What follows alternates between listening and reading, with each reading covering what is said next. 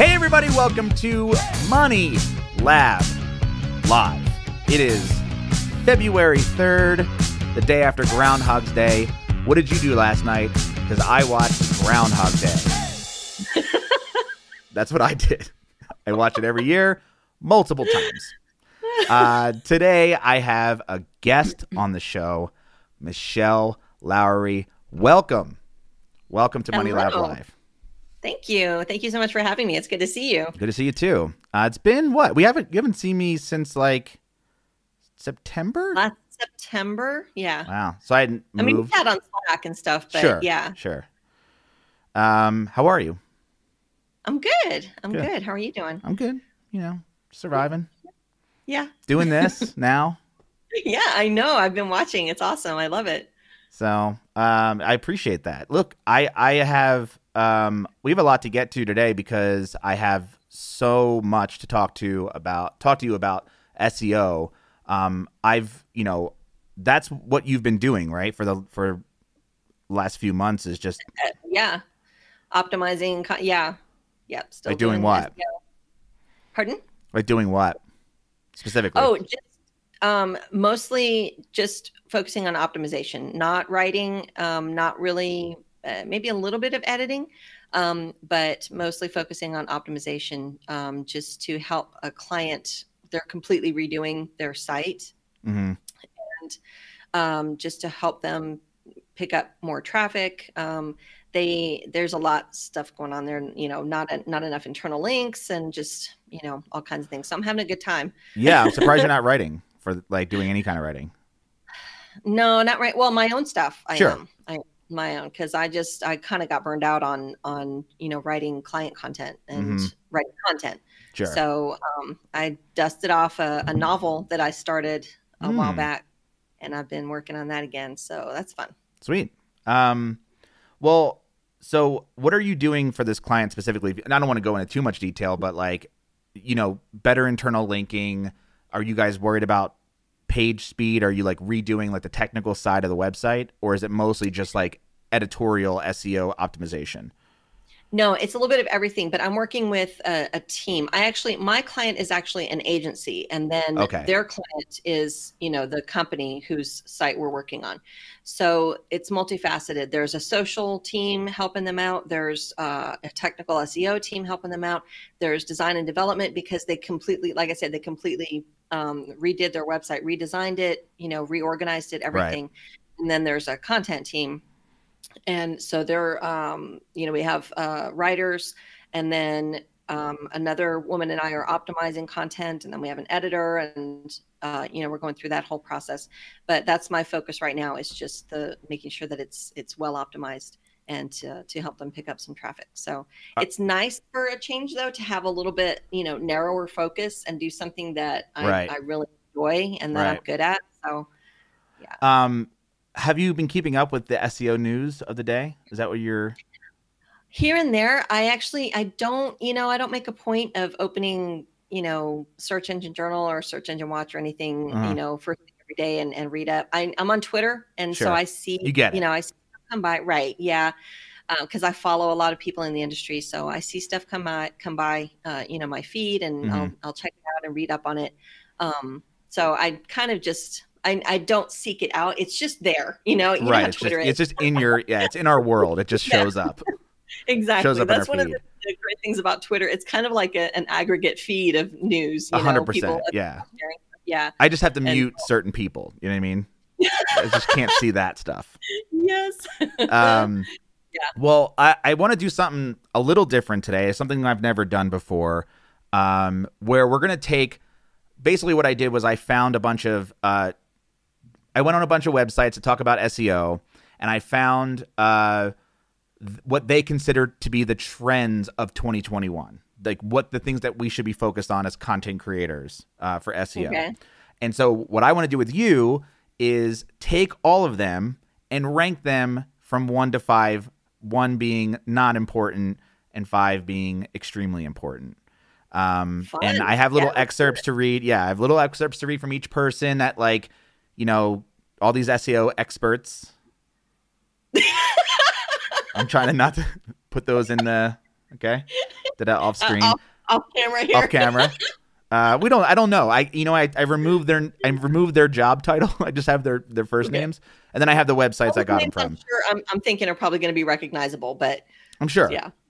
Um, but before we get started with that, um, if if you're watching right now, uh, and we're about to get into this, please, uh, for the f- algorithm, thumbs it up, if you will. Uh, let me know that you're here. I see Brendan's here. Thank you, Brendan. Uh, Brendan. Ben. Yep, Brendan's here. I got Ben. We got Paula. Thank you so much for joining us. If you have any questions, oh, a thumbs down. That's what I fucking get. Uh, if you, Oh. that's what I get for asking. when you ask for likes. I know. I you know somebody told me to do it. I try. I'm trying it. Whatever. Um, I'll never do it Oh. again. a clear vote. A clear vote of confidence. Uh, but uh, if you're in the chat, please say hello. Uh, if you have any questions about SEO, we're gonna do a Q and A at the end of the episode for sure. Um, and we're going to talk about some news as well. So we we have some like uh, a couple of things that Google's working on, and so we want to do that. Um, so thank you so much. Appreciate it. And again, start asking questions because we're going to be getting to that towards the end. So, what I want to do is start to look at these topics. Let's go look at these trends right now. So, um, the first trend that we have, and I'm trying to decide how to do this. I think what we're going to do is look at one trend, and then we're going to go into, um, go into this little thing that I designed, which you already saw, but everybody else will see, um, and sort of rank each one individually. Does that make sense? right. Yeah. So, um, this first one that I found on two sites, I actually found this on Search Engine Journal and Backlinko, which is brand SERP optimization. And let me let me see if I can get that a little bit bigger. It's, you can read that. Can you see that? I can. Okay. Just hell, you know. I think. Yeah, let's go a there little we bit go. bigger. Oh, that's There a little bit go. better. So much better. Okay. So I also classify this as domain authority, which I don't know if it necessarily is the same thing, but I kind of thought, you know, it makes sense. So Nick Ranger, do you know Nick Ranger? Um, the name rings a bell, but and I don't follow him. I don't think. It I don't I, I wonder if he's the guy that owns Rank Ranger. I was just gonna. I was just asking. I was just thinking that. I was just wondering. Yeah, so he thinks No. we may start to see personalized knowledge graphs starting in 2021. Google has access to so much information about you, your search history, email, social media, and other types of user information that they have the ability and means to scale personalized knowledge graphs, qualifying the relationships between the legitimacy of the author credentials to content in addition to the way that Google perceives value from content will be ever more important. So that was from Search Engine Journal and Nick Ranger. And then Backlinko kind of classified it. I mean, I kind of consider this to be the same thing. Domain authority used to be about the links, but not anymore. Today, Google also evaluates your site based on the EAT method, which is expertise, authoritativeness, and trustworthiness. Uh, and in many ways, EAT is the domain authority 2.0. Um, so, looking at that, let's go onto our board here. Uh, I will. So that's our. This is our board for today. We have. Uh, we're going to rank this from one to five. So as far as domain authority is concerned, you look at something like Swim University that's been around since 2000. The domain's been around since 2004. It's very, very specifically. A, I kind of like look at it as like site profiling, right? Google's like, we know what Swim University does. Like we know what their what their thing is. So do we rank their content higher than say a site that kind of covers all topics related to like maybe backyard instead of just swimming pool and hot tub? Well, the the first thing to remember and and the first thing to keep in mind is that domain authority is a propri- proprietary metric created by Moz. Mm-hmm. So it's not something that comes from Google. It's not something that is um, universal. Yeah. Uh, you know, like like page speed or or um, the the way you know what the title tag is, or it's it's not something that is is applicable um, across the board. So and then every other um, software like SEMrush has their own um, version of it, which I can't remember the name of it right off the top of my head Mhm.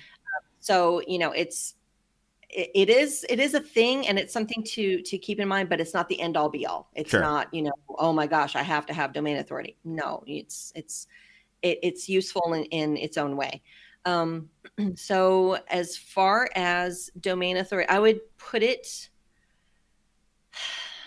i would actually put it in, in two myself Two, you'd say it's meh. yeah, I would. Um, because of that fact, because it's not uh, a universal um, metric that that is something that you know Google is not looking at domain authority. Google is not yeah. doing anything according to what Moz has Well- created. yeah, but what about uh, what about the idea that a site is being profiled now by Google? Which I know uh, I've looked on Rank Ranger, and that and this is what Mordy was talking about all, two years ago, and I've mentioned this on the show before. That now with AI or machine learning, Google can now like basically look at your site and go like, yay or nay. Is it a good overall sort of holistic view at your site and say is this good or bad? Um, Right. And that's sort of the way I took domain authority in this context, which is like, you know, um, is it better? Maybe the question is: Is it better to have a site that is very, very narrow in its in its sort of like scope versus something like Huffington Post, where it's like we do cooking and we do blank and we do, you know, we have all these different, you know, assets. yeah, I mean it, and it's uh, you know the the most commonly used answer in SEO. It depends. right, right, It depends, followed closely by maybe and sometimes. right. So, you know, it depends on what the site is for. Swim University, that's for pools and hot tubs. It is very narrow. It's it's supposed to be. You're not Do you think that helps me though? yeah. You think no, that helps absolutely. me rank? Yeah. Absolutely. Yes. Well, then in that case, would would would you reorder? Would you re-put this in a different? You know what I mean? Or does it? You say it doesn't really? You still don't think it matters? I, I get, think because it's it's called domain authority. I'm I would think of it just as just as authority. Sure. Just yeah. like top authority, you know, Okay. not necessarily domain authority because it's that I, I just have that in my head that that's a, you know, a Moz created thing. And I'm not putting that down. Don't, don't get me wrong. Let's do this then. Um, just Let's- there we go. Okay. let's make a topic authority. Topic authority, I would put that under uh, very important or extremely important. Um, but you know, let me make clear, I'm not, I'm not, uh, you know, uh, dogging domain authority or Moz in any way. I'm just No. saying that it's not, it's not something that uh, you know Google looks at. It's not a, it's not a metric. You're not going to find domain authority in Google Analytics, for example. Hundred percent. And you know what? And here's the thing. Let's put this here now. If there's things that if this if this category gets too big, we can start to move things around because I, I kind of I don't think it's designed perfectly to where every box is going to fit under with everything's labeled extremely important or very important. Like we're going to have to shift things. You know what I mean? Because we have That's to the thing prioritize. about this being live, though. We can do that. You know, can do we that. have, we're flexible. We have the 100%. technology. Yes. So, uh, going back, that's we'll call that domain authority. We're gonna we're gonna rename this topic authority. We don't really have to All do this, but for my anal sake. Uh, okay. Searcher Oh. intent. Searcher intent. Oh Britney wait, before Muller. we move on though, before we Huh? move on, um, before we move on, just to to because we switched it to topic authority, then um, just to follow up on that a little bit. Yes, topic authority. Yes, very important. Like, and Yes. you you threw out the example of Huffington Post. That's a totally different animal than a site like Swim University. So it's uh, those are that's apples and oranges, really. Yeah. So, topic authority for um, an educational site like Swim University is extremely important. Topic authority, uh, I don't think topic authority would be something that would be applied to Huffington Post or any news um, site. It would just be authority in general, that it's factual, that it's res- researched, that it's um, you know not not publishing conspiracy theories and and Right. you know they're fact checking their stuff. That's just authority across the board that right. it is a, a a believable and authoritative site. But You know- topic authority is going to be the more narrow kinds of Yeah. sites. and you know speaking on that too like i want to go to this tab that i have which is uh, and we'll talk about this a little bit later or maybe dig into this or maybe we just dig into it now because apparently google's doing this where you can uh, there's a little thing that a little icon or something uh, these little three dots here where you can see the source and read about it and i believe what they're trying to do is i'm assuming just create this like atmosphere of trustworthiness, right? Mhm. and they're kind of giving it up. They're giving it. Maybe they're giving it to the user to like because they're going to track that click. Like that's that that's the big thing for them. How many people are clicking that little three dot thing to find out if this site's trustworthy? If if I think if people if too many people and maybe I'm wrong, if too many people click that those dots on the one on the same site, is that is that bad for that site or is that good for that site? Well, they're going to have to wait a little while before they start determining that because it's something new. Everybody's Yeah. going to be clicking on it because it's new. Let me see what this does. Let me see, you know, let me let me check this out and let me click it multiple times because I'm I want to look at it, you know, over and over or I'm writing about it or, you know, so they're going to need to wait a little while for that to calm down before they can start really um, if they do to start measuring clicks on it hmm after that then you know after the the newness wears off and it's just kind of an integral part of the the serp then that's something that i think they could they could probably measure if they wanted to Right. um I just I think this is interesting though, and especially them choosing money right now as their as their animated Yeah. GIF. You know, yeah GameStop. Am I right? Yeah. Is that going to get me? Is that to get me demonetized? Did I mention that? what's that Is that going to get me demonetized? That I mentioned that? uh-oh But yeah, We're I mean that, that let's just be clear we're not giving investing advice here no, it's but it's that whole your money your life thing, right? It's that it's what Google's very strict on that on what you can you know educate people Right. about money. So right and health. Um, so I think this is interesting. You know, I think we might see something come of that. Who knows? Um, but moving on to searcher intent. So we have Britney Muller who thinks that it means SEO pros will need to transition away from traditional best practices that hold less value as the algorithms get stronger, trying to write meta descriptions for every single page, for example, uh, and focus more on better understanding what's happening within the SERPs slash searcher intent. Google houses the world's information and they know what the majority of people's searching X seek. Paying closer attention to search results will give SEO pros a leg up in creating competitive content in the way that searchers desire to consume it. Um, so, searcher intent, extremely important right? yep I think And- this is underestimated. I, I even I was doing this for a long time. hmm Yeah, um, one of those one of the things in there in particular um, catches my eye. The the example that she gives, writing meta descriptions for every single page. Yeah, Um, that has become less important, I think, because it used to be that if you didn't write a, a custom meta description, Google would just grab, you know, like the first sentence Mhm. or two off the page. And that wasn't really helpful. It wasn't always going to be descriptive enough. It wasn't going to be, you know, something that was going to get you the the click through. What they do now, though, is they will grab content from the page um, according to what you've searched for.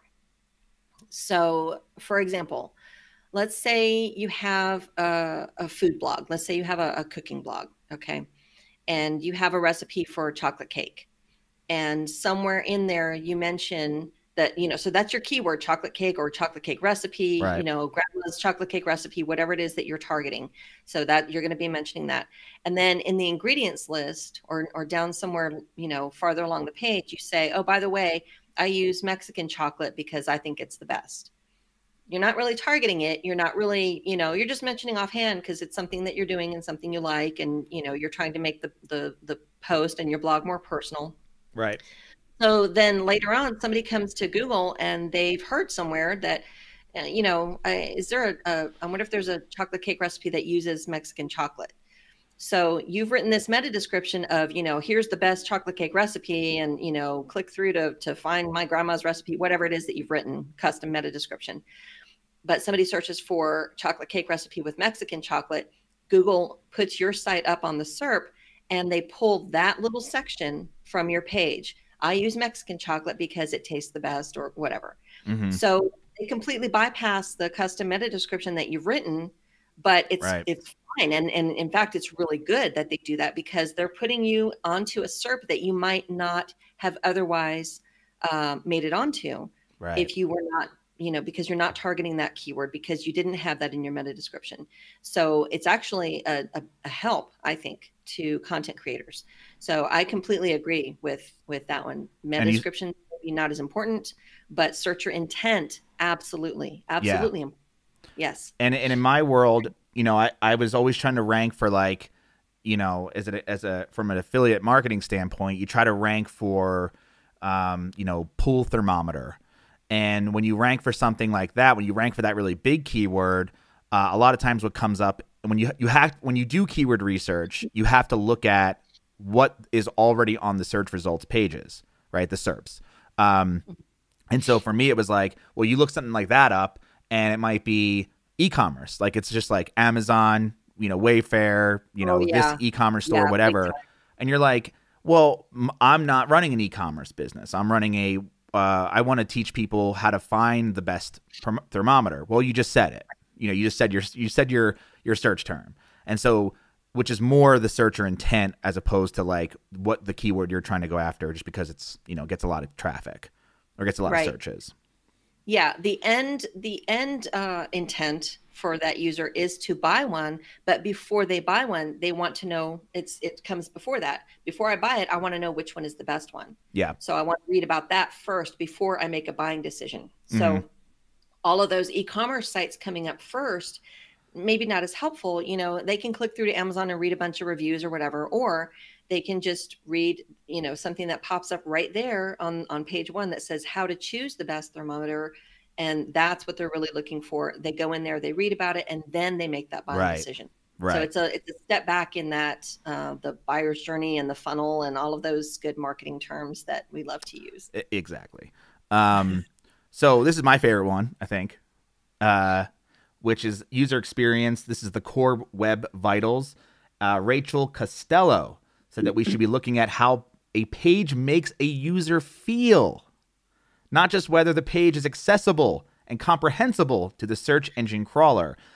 This will involve us taking a user centric approach with our optimization efforts, including a keen focus on how to quickly and smoothly pages load or how to, you know, page speed, how soon pages become responsive to user interactions, and how easy a website is to use and navigate on mobile devices, and the safety and security of a site's connection as users are browsing through it. Incorporating page experience into your SEO workflow will not only help future proof your website's performance and rankings ahead of the upcoming algorithm update, but it can also improve UX and conversions now. Um, that's from Search Engine Journal. And I could not agree more. I mean, to me, this is the thing that no one's paying attention to. Mm-hmm. Um, and it's the, eh, to, I always considered it a competitive advantage being a small person, not in stature, but in, in the internet, um, to, to, to capitalize on because you can I mean, good luck trying to make like a huge company make their make make that like a priority to make their page load faster, you know, or mm-hmm. take out a, a pop up because oh we need yeah. the pop up, you know, like we we're concerned about that. Well, fine, you're concerned about that, but I'm not concerned about that. I'm concerned about people finding my content. I don't, you know, I'll convert them a different way. I don't need a pop up to happen. I'll figure out something and I'm more nimble. And so for me, like my pages load incredibly fast. I don't have that. I don't know what it is that I don't. You probably have seen it on web web pages where like you're scrolling, but like it takes like a second. It kind of like breathes. It jumps. Yeah. What the fuck is that? Is that like a JavaScript thing? I don't know. I hate that so much. You know what drives me nuts is when I'm on uh, mobile and I have scrolled down and it jumps back to the top for some yeah. reason. Like some, some other thing loaded. It, it took so long to load yeah. that now that it's loaded, oh, here you need to start over again. And I, I leave I leave yeah. those pages. Uh, and, and this is a this is like when I read news sites, not all news sites. There are news sites that are certainly doing better than others. Um, I'll like you know have to scroll past an ad, but then when the ad changes, it's like I jump up and I'm like, I was yeah. just reading something. Like that's the worst yeah. experience ever. You know? know? And it's just yeah, like, of course, Google's going to be like, don't. If people are like, like you and I, who are going like, uh, no, back button. I mean, yep. especially yep. on a Chrome device, like they know that. Mm-hmm. Yeah, absolutely. Yeah, and you know, if they're going to use a pop-up, I pop-ups, I don't like pop-ups, but if you're going to use one, use it within the first few seconds that the person. This is my personal opinion. Hmm. Use it in the first seconds that the person's on the page because it really irks me when, yeah, I'm into an article. I'm I'm already five paragraphs in, and I'm really, you know, interested. And I'm reading, and then something pops up in my face. I, you know, I was already. That's interesting. I've never heard that. I, you know, because well, you know how you can set a pop up, you know, one second Yeah. after load, what, however many, and I've seen people say, you know, wait a little bit, wait until you're sure the person is on the page or whatever. But again, we're getting into the it depends area when it's, but it's a news story or something that is, um, Sure. uh, you know, if it's a food blog, I don't care because I don't read all the stuff before the recipe anyway. Just get to the Yeah. recipe.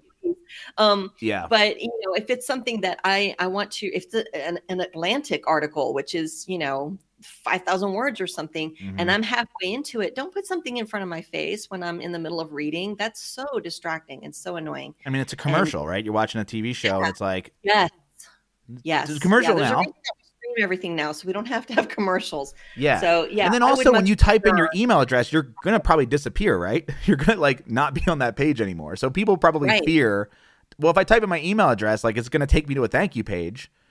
Um, I'm surprised you yeah. say in the beginning because to me that makes I, I would be so pissed. I'm like, I don't even know if I like this yet.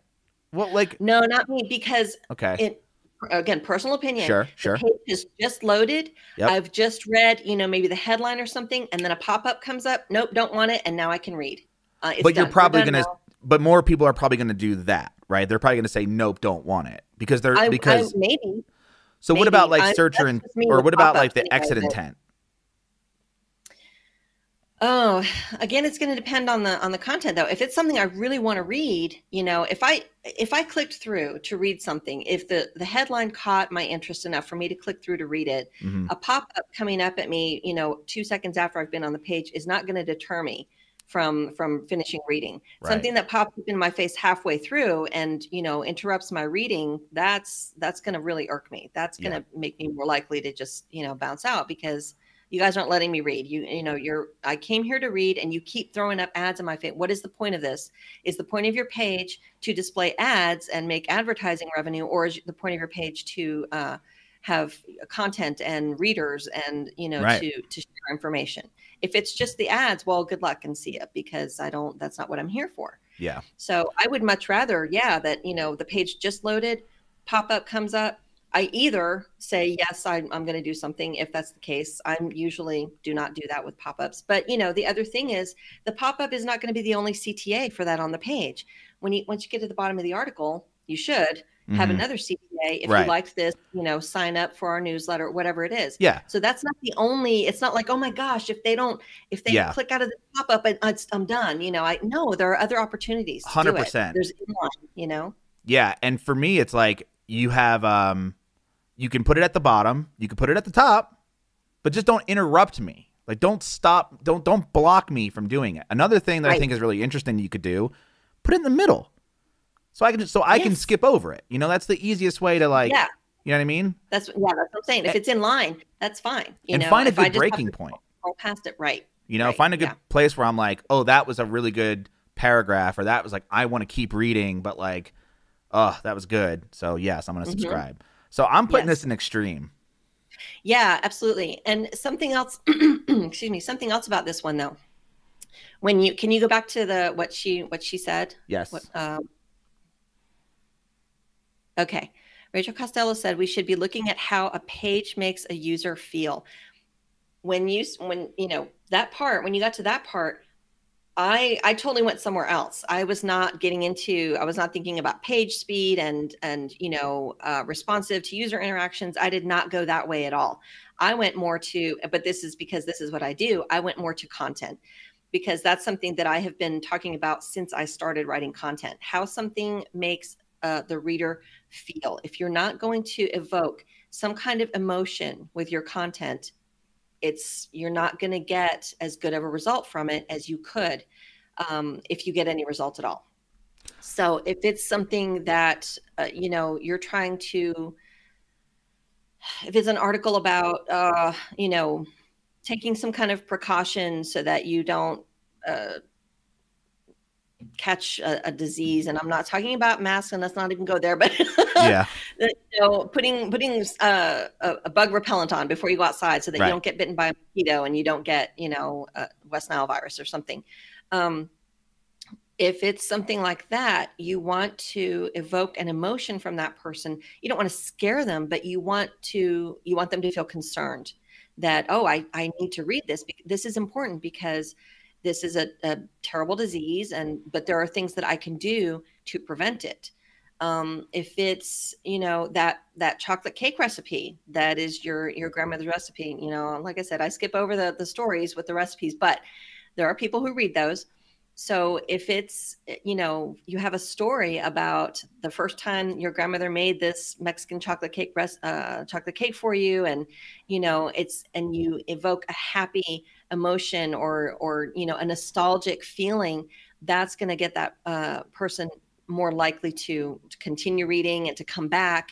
You know some kind of if you can evoke some kind of positive emotion. So yes how the how the page makes the person feel not just in how it functions like wow this page is really fast and that makes me happy sure. but how the content makes them feel as well. Because if it's just dry you know it doesn't matter how page how fast your page loads and how great the user experience is if the content is crap let's so, go into that a little bit because i feel like i've been trying to do this um, on Money Lab, where I'm trying to, and I and I kind of did it with my most recent article. I don't know if you had a chance or got it or saw it or or whatever, but the whole. Um, let me let me pull it up. Um, so I find this really difficult to do in certain area. Like, it's how do you do that when you're talking about like, um, you know, trying to think of a, a very like like a homebrewing thing, like um, you know, why you should make a yeast starter before before pitching it into your beer. I mean, that's such specific to me, but it's like, how do you get someone to care about that? In that in that case, it's going to be your tone, um, friendliness you mm-hmm. know that it's not like i said it's not a dry you know textbook description of of how to do something for homebrewing it's you know hey um, here's your homebrewing buddy and you know i'm going to show you how to do this thing and it's going to make it so much easier for you because you know this is I, am assuming i have i know nothing about yeah that's fair right. But you know i'm gonna i'm gonna help save uh, a lot of your time so you can you know spend more time enjoying your beer and not you know making it so it's being it a human being talking to another human being right? It's exactly. like yes. Okay. Yes. So that so in that case, you know, the emotion that you're you're evoking there would be just a, a level of comfort mm-hmm. and familiarity and making a person trustworthiness yes making a person feel comfortable and like you are you're talking to them you're friendly to them i'm trying to you, help you and you care about them that you right. care about them um, because you're you're giving them good information because you're trying to make something easier for them because you're not talking to them like they're you know either looking for a textbook description or you're not talking to them like they're stupid either which mm. you don't want to go you know you don't want to talk down to people but uh, you you just you want to just talk to them and and not at them and make them feel comfortable and like this information is is something good and helpful yeah. and the person behind it is you know there to to help them not just to throw pop-ups in their face or to throw ads in their face or something. The person behind it created this for for you right. and for a reason for you know to help you with something. So again it's it's about how you make the the reader feel. Now you mentioned earlier about the like you skip the story when you when you read a recipe as we all do i'm assuming. You know yeah. Right? We all do. Yeah you know and let me say too you and i and and you know probably a lot of people who are watching right now if you're in this industry if this is what you do you write content or you uh, own a website yeah. you're you are you you uh, practice seo you're a lot savvier right and there are things that that um, are going to work on an everyday user that you're gonna that you are gonna skip over because you're like I don't know, like pop-ups. like, they still yeah, work. I like pop-ups. Yes. Yeah. You know, so that's that's why when I say, you know, like, oh no, I get that pop up out of here. Right. It's, it's because of who you are. Right. Exactly. And so, that's why I write. You know, like Money yeah, Labs. Money Lab is very much written to the person who understands that, like, I can't really sell to you because you know the you know the tricks, right? Right. You know that stuff. Right. So like why why am I trying to pander to someone who already knows that? I'm just going to tell you that I'm just going to be honest with you. And I think like that mm-hmm. approach, which is why it was which is why the site's called Money Lab. Um Mhm. and not it, it, wa- the original idea was to call it Product Lab where we were just like to Oh, we were going to do experiments to like build products and like sell them and see if it would make money. And then i and i kept coming to the fact i'm like let's just call it what it is. Like it's we're trying to make money. That's the bottom line. Like it's not like you know and then we not we're not pigeonholed to like having to make products. We could do it a different you know way. We could start a um sure. you know like we could panhandle i don't know like there's there's all these different ways what's virtual panhandling isn't that just Okay. yeah i don't know i i tried and I- right there with that's. I think that by doing that, one of the ways that I I think you probably make your users feel is you make them feel respected yes because of that. You're not pandering to them. You're not, you know, hey, I know you guys are, you know, in this business too, but here, buy my thing. You know, right you're not, you're not constantly trying to. You're not treating them like an everyday user or or an everyday audience. You're Yeah. treating them like peers. And right that you respect their time and that you know hey i'm just gonna your your posts are always so um you're always so upfront about everything and so transparent you know hey i'm just gonna lay it out for you you know this is what worked and this is what got screwed up and you know this is what happened and you know amazon screwed me over and here's why and here's what Right. happened and yeah. you know. So i think that you know reading that i think people who read that probably feel like you're respecting their time and you're respecting them. You are you're giving them information. You're not glossing it over. You're not you know Mhm. oh here you can you know make a million dollars a year with your affiliate site. I'm going Right. to show you how and i don't actually have an affiliate site. This is all i do is sell this it's all this stuff. Yeah exactly. Yeah. That makes sense. And i'm and i'm trying th- this was an this this post that i'm looking at now is an experiment on this idea where i was trying to take the hero's journey the the like story circle the you know i saw joseph that campbell in my email. I haven't read it yet. So it, it was like how do i just how do i create a how-to article in disguise? Now i didn't title it re- correctly for seo or anything. Um, i could have but the idea was like wh- what if i told a story that was completely manufactured but it also taught you the thing that you know it's supposed to teach you. Like it's also like a how-to article and i've been tr- literally trying to figure that out for uh, and this is and I, this is not it but i think like i had a friend say to me that this was like a that was a good step in that direction. It's a little too silly and a little too ridiculous but um yeah trying to make a how-to article actually enjoyable to read you Mhm. know has been really the just the main goal Yep. so Well, um, one thing real quick too, you just said I didn't title it for SEO. You could. good You could put that you could put an SEO in the title tag, but leave that uh, what was it? Business um, time machine yeah the the online thing? business time machine Business Time Machine. because that I'm I want to read that. You know, if I'm if I find that in the SERP and it's titled for SEO, mm, maybe not, you know, Yeah. so much, but online business time machine, I want to know what's going on there. it's good for social So, yeah, it's good Yeah. for social, but it's good for click through. yeah it's and, good for, and yeah for you know being right. eye catching. And you know, if you wanted to, you could make just the you know if, if there's anybody who's watching, your title tag does not have to be the same as the the content title as the Correct. piece's title. yeah You can do that. You could you could optimize the title and then have a catchy, um, eye eye catching, uh, grabby title like that, which Mhm. is I love that title. Fantastic. it was based on hot tub time machine I know. I wasn't gonna say it, but I knew it. yeah and i was it's not what the I story is you know based yeah it's not what the story is based on but that's what not? It's a university in hot tubs. guilty um so so moving on let's move on um mobile seo i mean this is pretty i think this is pretty obvious but brock murray said that a big focus uh, a big seo focus in 2021 must be mobile device user experience. So the best thing that you can do when it comes to mobile ux user experience is to think about the user first. Simplicity in your design is key. Also be sure to personalize the web content and elements based on your user. Um, this is another one of my favorites, but um, I, I'm not going to put it in extremely important because clearly a lot of people don't consider this important, and I think it's sort of like it's almost. I want to feel. I want to say it's duh now, um, because whenever I design a website, I just think about 75 to 90 percent of the people are reading this on a mobile device. That is certainly true for something like Swim University, but not true for Money Lab because Money Lab is a business site and most people are on their laptops, and so it's still a, a relatively um, high mobile, but it's not as high as Swim University, for example. So like, I just design like sidebars are just done. Come on, like they're just you, most people can't see them, and so a lot of stuff has to be inline. hmm You know, so I think Yep. it's sort of like if you're if you're not do if you're not mobile by now, then like what are you doing? So I'm just Well, gonna I'm just uh, gonna put it under important because it's important, yeah, important. but it's like if you're not already doing this, then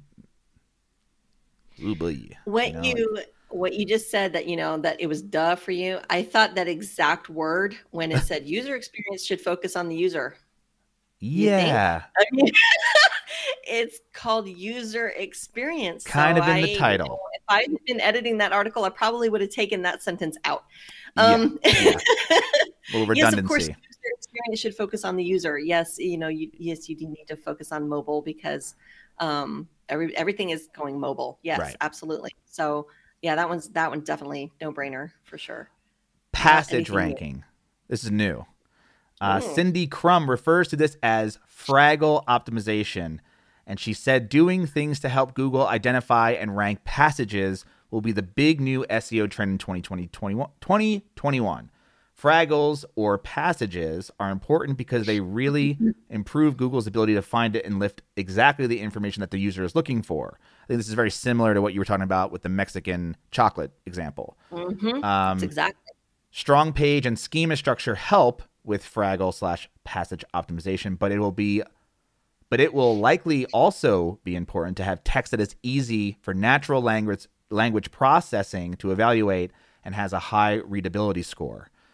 Um, you know, for me, uh, yes, we started doing this um, with Swim University where we were trying to go after, we were trying to like snipify, you know, and and make and make content featured snippets. hmm yeah, more bite size, more like you know, qu- you get it, get to the point and and say it in a concise way, and and you know, but in a, in a natural language because you know Google's got that you know API that uh, is reading text like a human reads text. Right. Um, Yep. but how important do you think that is for an S to worry about? Um, To focus on, I- I, I should feel- say. I feel two ways about this. Um, first, full disclosure, I know Cindy Krum, so I she knows her stuff. I mean, she everything that that she said there, yes, absolutely true. Yeah. and and I agree Oh, agreed. Um, she is the the mobile SEO um, goddess, so she knows exactly what she's talking about. Mhm. I would put I would actually put passage ranking kind of under topic authority though too. Um, I I think that when you try to start ranking for that, Mhm. um, let me wait. Let me back up. Mm. Okay, one of the things about optimizing content is that yes, you have your target keywords, and you excuse me, and you you incorporate those into your your content, and then you have your close variations. Um, you know, if you have how to clean a pool, then you have cleaning a pool or pool cleaning tips, or you know, the things that are that are related. Mhm. Um, and then somewhere in there, you mention um, that you know uh, a, a, a steel pool brush is the best tool for removing algae. And yes, that is something that I know that now. yes, you do. Working at swim university, I don't have a pool, and yet I could probably take care of one really well right yep. now. Um, so uh, you know, and again, we get to that person looking for you know what's the best tool for for removing algae, or what's the best tool for a cement pool, whatever, and then that's going to pop up. So you could, I, I feel two ways about it. That it's something that happens naturally, just in writing the content, but that it is yes, that it is something that you could. Um, include for that purpose and to to try to rank for passages or for fraggles. I like her word for it. Um, and uh, but as long as you don't go too far with it and make it too obvious to the point where the the content no longer sounds natural. Yeah. You know that's that's the danger of it. So let's keep it in very important for now. But i may i may if as other things come up you know because we're going to have to r- rifle through these pretty quickly i think some of these are going to get pushed back mm-hmm. yeah. you know? Well like um, i said I, I think that that i i would put that as a, a sub a sub of, under you know, topic authority. authority. Yeah because it's it's something that will and and should have just happen naturally too you know? So i also you're, yeah you're covering your topic well enough that should just happen you know? And uh, you know like i said once you see that it's happening yes you can try to do it but then you run the risk you have to be careful that if you're going to try to do that that you're still that your content still sounds natural and it's not like hey here's where i'm trying to you know do a passage ranking thing here's you know uh, yeah because you're going to start losing the reader. Then we get back to you know the bad user experience, which right. is for users, by the way, in case you didn't know what user what is? experience was. For. Oh yeah, UX. Yeah, I'm just being mean. I'm sorry. It's fine. um, I feel like this is your this is like I think you have a, a very strong opinion on this. Maybe I'm wrong, but long form content. So Ron Lieback if it's German, if he if he says it's Lieback, but it's okay. Lieback. Uh, so he said that one trend to help you outrank your competitors will be consistently publishing longer form content that appeals to Google's EAT guidelines as well mm. as emotion. Throughout 2020, I consistently witnessed blogs over 2,000 words dramatically outperform blogs of 1,000 words or less. Expect this long form content trend to continue in 2021 and as more and more websites follow this trend, the length will get larger, maybe even towards 25, 3,000 mark for a blog that ranks well over others. Um, I strongly disagree. Don't like it. Okay. Don't like it. And here's why. Because um, and you and I have actually talked about this before on the uh, I'm going to say meh because, okay. but here's why. Again, it depends um, because, and we've talked about this before on the podcast. If you're writing 2,000 words just because someone you, told you to, someone told you that, oh, hey, long form content ranks better. So I mean, he just told you that. Yeah, all your you posts know? need to be at least 2,000 words long. So you're just going to stuff it with a bunch of crap that does not is not relevant to the topic, or you're just, you know, uh, instead of, uh, you know, you um, you will have to you you know, instead of you'll have to, you say you will have to. Oh, there's one more word. You know, mm-hmm. you're not using contractions and you're doing all these little things and just stuffing it with a bunch of fluff. Then no, that's you're still not going to rank well because that's not the only factor. Yeah. That you know, um, what's missing from that is what kind of content was he comparing? Was he comparing a 2,000 word um, news article to a 2,000 word recipe? to a 2000 word you know um, great point uh, you know article on on the new yorker or you know those are all different co- types of content so you can't yeah. you can't say that across the board 2000 words boom that's the that's the sweet spot no because it's going to depend i and i you, you've heard me say this uh, you know a bunch of times before however many words it takes. Right. If you know um your um, the a, a, a, previous client of mine was a, a, corporate insurance company and someone had told him that all of your all of your posts have to be at least 500 words at least because and this was a while back at least 500 words or they're not going to rank. Well mm-hmm. no first of all um, it depends on the topic because if it's you know how to um, ensure your CEO against liability for the company or something, then yeah, you need to you need to explain that. That's an important topic. If it's hey, we just opened our new office in Seattle, and right. you know, here come visit us. Good luck getting 500 words out of that, let alone 2,000. You don't need to. The other thing is that that post does not need to rank. Sure. That's just that's something that's going to go out to your newsletter subscribers. It's going to go out to your customers. It's also going to be on your contact page, your your locations.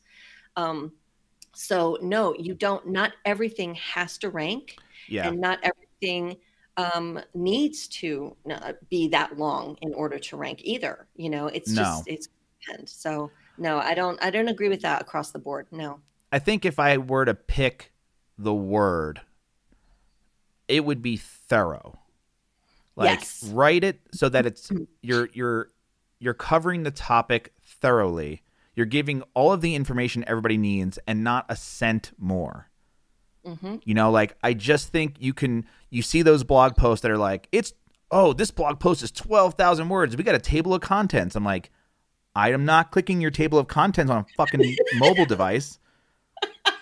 I'm not. Well, see, and the and the table of contents that is a, a thing. Also, like uh, uh, optimizing for featured snippets. yeah. Those are that's to get jump to links, which can be helpful. Yep. You know, if your post is already going to be that long for some reason, then Mhm. yes, absolutely, put something that you know is going to help me navigate Yeah. and going to help you get jump to links from the SERP Yeah. because I don't want to scroll through this whole thing to find the last paragraph, which is really the one that I want. Yep. But don't write 12,000 words on, you know, what your new office in Seattle is going to do because, oh my gosh, really? What? No, that's, you can't, you can't possibly. Yeah, and you're. I, I also think with jump to links, there's a way to do it within content. There's a way to do it Mm-hmm. in line. Like you should be reading something and then go. If you already know about this, you can skip. Here's a button to skip to this section, and you're still oh, well, getting I mean, yeah, I'm talking about jump to links in the SERP though, not, Oh, not oh, anchor oh! I links on the understand. Yeah, yeah, yeah. like when you search for something and you know like if you search for uh, you know how to clean a pool Or swim university. yeah exactly and so swim university's um, post on how to clean a pool comes up and then underneath it it says jump to Yeah, using a steel brush mhm. that's what i'm talking about so and that's just you know you H can have- twos, H threes. That's your both. You know, your exactly and Mm-hmm. you so you can have a table of contents on that for that purpose to Mm-hmm. try to target that to try to get that to happen um but uh yeah it doesn't you know again it's just you you cannot possibly apply something like that across the board to all types of content all types of sites right. all the time always you know it's there are just too many variables Yeah. um so I, I don't think that that's and and you know let me say also to not you know criticize this this person you know too much or anything but uh, that's that's one excerpt of an article i don't know what the rest of the article says maybe he goes on to say that maybe he goes on and to say you know Well, it was a quote. It was a quote from him. It's the article is ten things we should, you know, it was on S- Search Engine Journal, like ten things we should be w- looking for. And so, like, yeah, again, you're right about this whole like what what you know. Yeah, it, you look at. I witnessed uh over to, you know I witnessed constantly witnessed blogs over two thousand words. Dramat they performed better. Well, you witnessed. I mean, if if you're anything like me, we read the same shit. so like yeah I don't, you know, very rarely am I jumping around to different, you know, things that I'm uninterested in. You know, it's like, right yeah so, yeah. Um, I well, you know, and the other thing is, I don't know, was there a link in there to was it an actual study? Is there a link? Is there no, it doesn't. we s- can I mean, no, because it just says this word. So there you go. So, you know, if you're going to make a statement like that, if you're going to throw out numbers and statistics and give advice like that, Yeah. how you need to have the data to back it up. I want to see a study. I want to see the sites that you looked at. I want to see the type of content it was. I mhm. want to see how much, you know, how how much time did you study this for three months or was it over the entire year? There's a lot of information missing from that. right. Just a blanket statement of, you know, long form content, do it. That's not going to help anybody. Um, internal linking. Oh, the okay, yes, already put that in the extremely important column. Let's just do it. Let's go. Just do it. Internal linking. Yes. Why do you say that? Extremely important. Okay. Lot of reasons. oh, by Um, the way, did you see the little guy I made for you? No. Can you see that? Oh. oh my gosh. it's Geordi. It's Geordi. anyway, awesome. sorry to derail not you. get me started talking about Star Trek. We'll be here all afternoon, yeah, okay? So in so internal linking huge. Huge yes. A lot of reasons for internal linking. Um, since we've been talking about user experience let's start there. For navigation um, and to provide the reader with more information. So uh, you know uh, you're reading an article and something is mentioned that maybe you're not familiar with or has has a lot of bearing on the topic you're reading about now. You want to link to the the article or the blog post that you have existing on your site mm-hmm. from that article to um, to give the reader the opportunity to go and find that they don't have to go searching for it themselves so number one you're going to make you're going to make that easier um, number two it's strengthening your site's architecture because you don't have a bunch of posts just floating out there by themselves. You've got them interconnected, and it makes it not only easier for the user to navigate, but for the bot to navigate as well when they when it comes and crawls your site. So you're you're building bridges for the, mm-hmm. the bot follow. Um, number three for SEO because you're you can build relevance uh, through those links. If you are, uh, I'm going to use Brew Cabin as an example, and, and, we've talked about this before as well. There there's an article on uh, Brew Cabin. Um, I, if it's still there. oh, it's about, still there. Okay, homebrewing equipment. Mm-hmm. So there's there's you know a, a huge post about homebrewing equipment, all the equipment that you need for homebrewing. So then there's an article on um, another article about, uh, let's say, I don't know, give me a topic on that's on uh, yeast starters. Okay, so there's a then there's an article about yeast starters. So in order to uh, uh, create a yeast starter, you have to put the yeast in something like mm-hmm. you know mm-hmm. a beaker or you know some kind of container or whatever. Oh well, that's a piece of home brewing equipment. So I'm going to link that to home brewing equipment. Mm, no, maybe not, because yeast starter or creating a yeast starter doesn't really have anything to do with uh, homebrewing equipment. You use homebrewing equipment for everything you do in homebrewing. Obviously, right. you need, you know, of course, but it doesn't necessarily mean that you have to link every single other article to that one. That's not right. a, a, a piece that you want to be your hub. Um, so it's uh, you know your other article about um, you know brew kettles. Yeah absolutely link that one to the homebrewing equipment. So by building those internal links you're building that relevance. The yeast starter one is not really relevant to the homebrewing equipment and vice versa. So you don't want to create any relevance there. The uh, uh, brew kettles and homebrewing equipment yes absolutely you do because then when someone goes to google and they're searching for um, the best uh, uh brew kettles or you know best homebrewing equipment or you know i'm i'm starting homebrewing what do i need? Those kinds of things. Then you have a better chance of one of those popping up for that search because you have made both of them relevant to that topic mm, right. homebrewing equipment and and brew kettles and what you need to uh, to start homebrewing. Um, so um, internal that's something else that internal links uh, will do is help build that relevance. Um, which also plays into meeting searcher intent. So if you have linked that yeast starter article to the home brewing equipment someone's searching for yeast starters or something to do with yeast starters and your home brewing, brewing equipment article comes up why? What is that doing here? That's not meeting searcher intent at all. Um, and if that happens enough times sorry I don't normally talk this much in one day. Working here by myself. Oh, I, I, this is my entire day. It's just talking. this is what Wednesdays are for. Okay. So, um, you know, if someone uh, is searching for that and that pops up, what's going to happen is because it's not meeting intent, it's not going to get clicked, and it's probably going to start dropping in ranking because it's not being clicked, because it's not meeting that searcher intent. You're not helping um, either the user or Google. Mm. You're not you're not helping Google to display useful and helpful information for this specific search or these these searches that have to do with yeast starter. So right. four four big reasons why um, internal linking is so important. I mean that kind of covers it. Can't get, a, can't get a better answer than that.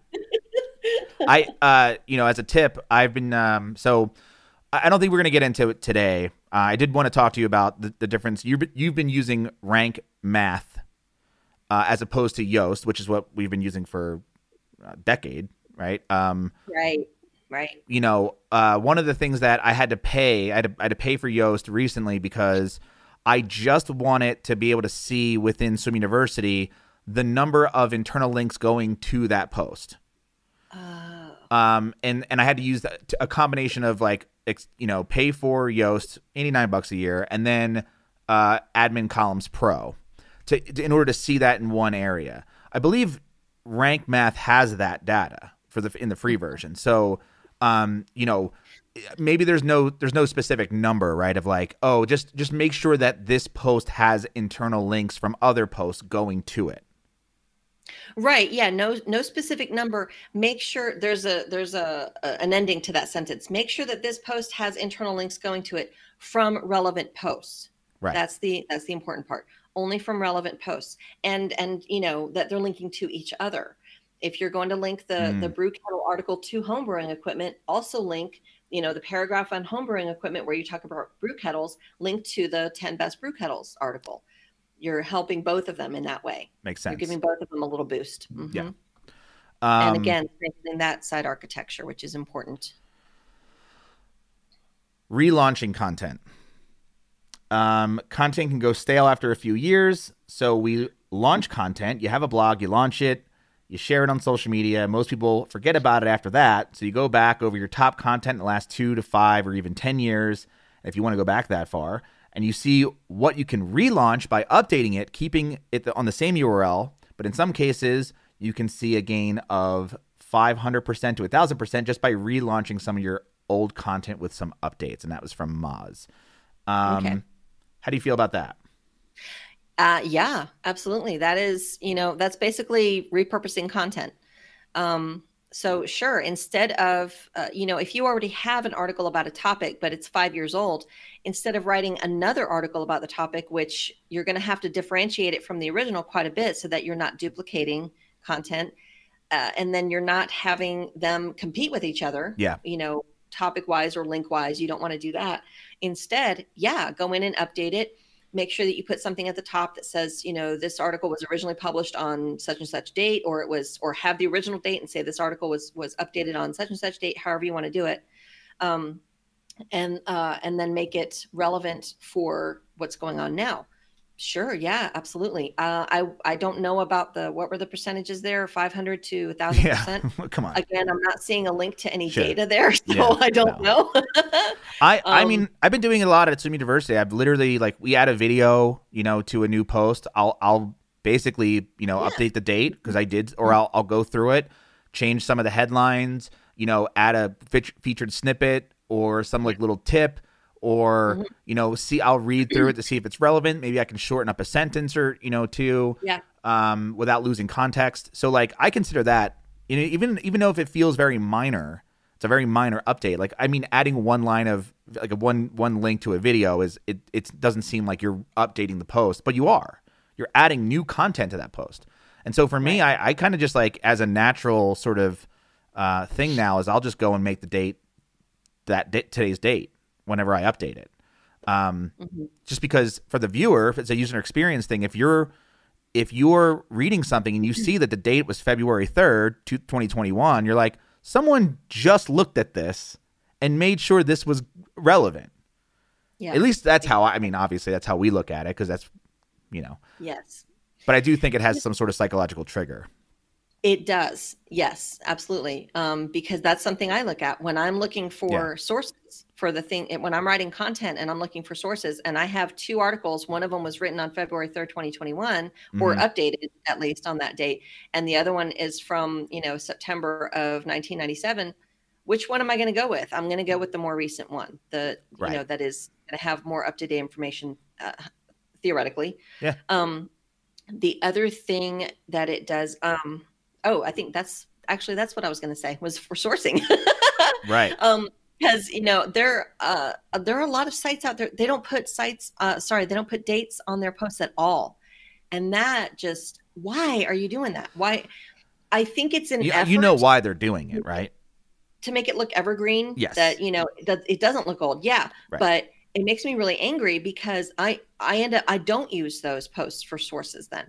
When i'm looking for something to link to for for that supporting information that we talked about to give readers more info and to you know to help them learn more about something um, and also just for you know outbound links for their uh, in, in purposes. Um, if i have the choice between an article that it looks great you know the information looks good and it has images and you know it's all uh, looks you know it sounds good and everything but there's no date on it. And then there's one that maybe it doesn't have as many images and it's not as long or you know whatever but there's a date on it that tells me it's only a year old. I'm going with that one hmm because that is more important to me that it's more recent and more up to date information than the one that looks pretty but i have no idea whether it's from last week or, or five years ago. And So- um, you know, for me, I I I made this little spreadsheet uh with it's a different from the one that we have. Um, and it was I mean I, I guess I could have put this in there, but uh, I have a publish date, and it's red. But as soon as I go and update it and change it, it goes to white. So I only have it to where if it's like older than a year. So this is telling me if I wanted to, you know, I can see. Well, I guess I can't do it by filter by condition, right? It's like I can Yeah. see whatever. I guess I can't. Color. I don't know. You'd be able to just do um since it has Well, I can I can should be able to order by it, so I can if I order by it, I can see like this is the this thing. I mean, I haven't updated this post in years, like ten years. Like that. It moves You know, so like yeah, we need to go and and update that for sure. Um, so w- as far as like, I mean, do you think it it belongs in important or is this more important than just important? Oh, um, I I would say it's important. Yeah. Um, That's kind of how I feel for all of those reasons. If you, here's the other thing too. Um, you can build uh, backlinks or you can earn them, and that is a way that you can earn backlinks is by providing more information on your site by having that date on there that says when it was published. Um, I've had to. There have been times. uh let me let me um, talk about an exception to this rule, though. Okay. I have used as a source a page from um, like the Harvard Medical School or Harvard Business School or something. It was it was a Harvard page. There was no date on it, but what I did was I uh, view source and I could see the date published in the code. So I knew that it was it was only like two years old or something. Yeah, that's some that's some trickery right there. You know, like I, I- I do the same thing. I know exactly what we're talking about. Yeah, exactly. And so, you know, I knew that it was it was recent enough to use as a source. And because of the fact that it was on a Harvard site, I'm hoping and assuming that the reader that if they click through and they see that even though there's no date on it, they're not going to feel um hoodwinked kind of, you Mhm. know, that where are you sending me? Well, I don't even know how old this is. Well, but it's Harvard. So Oh yeah, Harvard. you know it's Gotta be uh, great. this is- right exactly. This is this is a valid source link. If um if i had done that and if i hadn't been able to find the the published date i probably still wouldn't have used it because uh, uh i'm sorry i probably still would have used it because it was it was from harvard you know? Well, does that go so- to, to domain authority then? um not domain authority but just authority in general. It's harvard i mean. I mean, it's an edu, sure. Yeah so it doesn't have to do with their domain That doesn't mean though. I mean, that doesn't mean that they keep their website updated, right? No, absolutely not. No. Um, so it's, you know, but let me also say it would have depended on the topic too. And, Yeah. you know, and then I also read it. Does it sound valid? You know, there's a lot. I, Yeah, I don't know if I'm trusting Harvard professors with TikTok information. You know what I mean? Like information about like no, it's like they read an article on TikTok. I'm like, I'm pretty sure you don't Right. know anything exactly. about Exactly. dance moves. No, it depends on what I'm looking for. It depends on what the topic is that I'm writing about, what the topic is of the source that I'm looking for. You know, I do read it and, you know, does this sound valid? Does it sound old? Is there something in here that I know is old and outdated? Then no, I'm going to throw it out and not use it. Right. So, you know, again, we get back to that. It depends. So, Harvard, that's probably usually, yes, going to be a, a good source. Without a date, mm, probably still maybe so. But, you know, you have to look at a lot of other things when you're looking for sources. So, uh, I don't know about the um, the percentages there. Again, No, there's, Let's you not. know, I yeah. want to, I would want to see some data on that. If I'm just, just clipping things. me, yeah, if you're just going to throw percentages at me that, you know, uh, maybe you did, maybe you saw that, but in what capacity, in what, you know, what were you looking That's at? That's not. Because, No one says that. No one says from 500 to a thousand percent. That's like well, apparently they do. yeah, but that's something I would say if I was like, you, hey, you want to have a beer tonight? A thousand percent. Let's go. it's like that's not you a real. know how much marketers love their numbers and percentages and, you know, and, and, you know, big statements. Sure. So, sure. Um, but yeah, I would want to see data on that. yeah, this is my favorite. I think I said favorite. I think for every one of them, but um, this is uh, link building. But I'm this is a little different. So like, uh, let me read this. So instead of link building, do what Moz calls passive link acquisition, which sucks. What a shitty, crappy name. PLA. Uh, which means creating content that passively earns links as people discover it in the SERPs. Um, isn't that just writing good fucking content? Like, isn't that writing like a good article? I don't understand why I have to call it passive I link that. acquisition. I just said that for the last one. Instead of building links, you can earn links. That's what I just said. Yeah, you, exactly. And and you know, I'm I'm reading this passage not to define what link building is. I'm I'm defining it in the old sense. Um, which means the old sense is outreach. It means you don't have to outreach to people, which is what I, you know, been saying for years. It means that they find it when journalists find it, when bloggers find it, they naturally link to it. Uh, you do that by creating di- different, by creating the types of contents that journalists and bloggers and web creators are looking for. Boo. Uh, these are generally, I'm sorry, I'm getting ahead of myself. These are generally data, guides, definitions, how to, such as video, such as this video. I guess there was a video in that article. Uh, when you create that kind of content, it generally earns a lot of links as people find it. Passive link building is one of the most sustainable ways to earn links over time, and that was from Moz. now, um, cool. We have a new acronym. We have a new uh, phrase for basically this write epic shit, write good stuff that people will actually read. Um, I And marketers love their terms and acronyms. I'm putting this right here. I, you know, and I'm using this in the in the traditional sten- sense. And if anyone knows me, I am I've been singing this for years. And I'm alone. I feel very much on an island. Um how do you feel about this? I, I agree with you. I do not like the active um, practice of link building. Mhm. Um, I think it's it makes it phony. It's um, Yeah. It's also soul You know, sucking, you know, it's just it's pardon. it's, a soul sucking uh, task. Yeah, I would never want to do outreach for to get like oh no. That's like that's like being a telemarketer and cold calling people. It's that's the worst. Yep. the worst. Um, no, I don't think that you know reaching out to someone and saying, "Hey, I made this infographic and it you know has to do with the thing that you do too. So can you link to it?" That's it's kind of like you know, like I said, it feels phony. It feel if they do link Yeah. to it. They're, you know, here's the other thing too. You don't know it. Maybe they'll link to it. Maybe they say, "Yeah, sure, I'll link to it," and then they no follow. So it didn't do you. yeah, it didn't do you any good anyway. And I and I just think So- like Google doesn't need that info. They know. You know what I mean? They don't Yeah, need so they don't need someone else's for a minute? vote, which is what it used to Right, be, right? It used to be votes. and it, and the higher the domain authority, the more that vote count it, you know? I think that's probably true that link building or you know backlinks are still they are still important Sure. um but maybe yes not as important as they used to be as Google's algorithms have become more sophisticated Yes. and when you know as their AI has become more intelligent I, I've So, you you know, I don't text I yeah, I want to be very clear. I don't I'm not saying fuck backlinks. I'm saying the act of begging The for backlinks. Thank you, Nathan, for for for that. Um the that act of that. The It's- link it's- building. yes I You don't have to do it. If you as long as you do all this other stuff, Mhm. you know?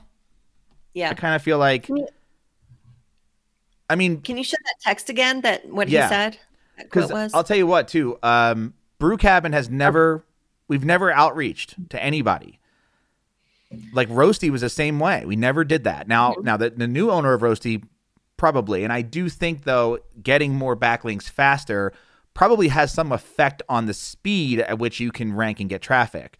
But Right. it certainly doesn't mean you'll stay there because then it's like, especially if those links end up like disappearing over time and you wasted all that effort and and like Yes. what would I you know if I was going to pay somebody to work for me to do something in the SEO world for any one of my websites it's not going to be outreach It- it'll never be that I'd rather spend that money getting them to like make a video getting them to write more go, updating the site like doing all the things that we consider more important as opposed to this Mm-hmm. Um, yeah, two things about that. I, you know, if you're going to, if someone reached out to me and said, "Hey, you know, I made this thing, and you know, it's something that you would probably like. Can you link to it?" I would probably think, "Okay, yeah, sure, I'll link to it, but there's going to be a limit, a time limit, because I don't know. Are you going to keep that?" Like we were just talking about a few minutes ago, are you going to keep this post updated, or is it going to, you know, uh, uh, what's the word languish mm-hmm. on your blog and you know just become something that nobody goes to visit anymore anyway. And then what was the point what was my point of you know linking to you? Right. So i don't i don't want to have that because for for my readers too i want to uh, you know again talking about sources it all ties in together. Uh, you know for my readers i don't want to link to stuff that isn't going to be helpful to them. So if i link to you but then a year down the road you know you've let that that post fall into into disrepair and you know right. for lack of a better term. Or you know it's just not current anymore and it doesn't have good advice anymore or you know something has changed. Some for some reason it should have been updated and it has not been. I'm going to remove the link. So you know all that time and effort was you know Wasted. maybe you got a year out of it. Right. Yeah. But the other thing in that quote that he said was um you have to where did it go Okay. You do that by creating the types of content that journalists and bloggers and web creators are looking for. No.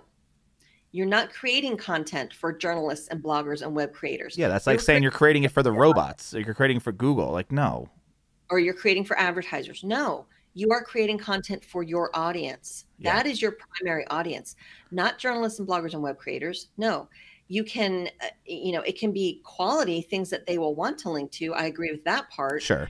But you're not you should not they should not be the the focus. They should not be top of mind when you're creating this content. It should be to fulfill the purpose of your site and to cater to your audience your uh, you know uh, your readers the people who are coming to your site the people who are giving you their their traffic and their time and their subscriptions and maybe their money if they're subscribing to something to you know buying your course or whatever it is that they're doing.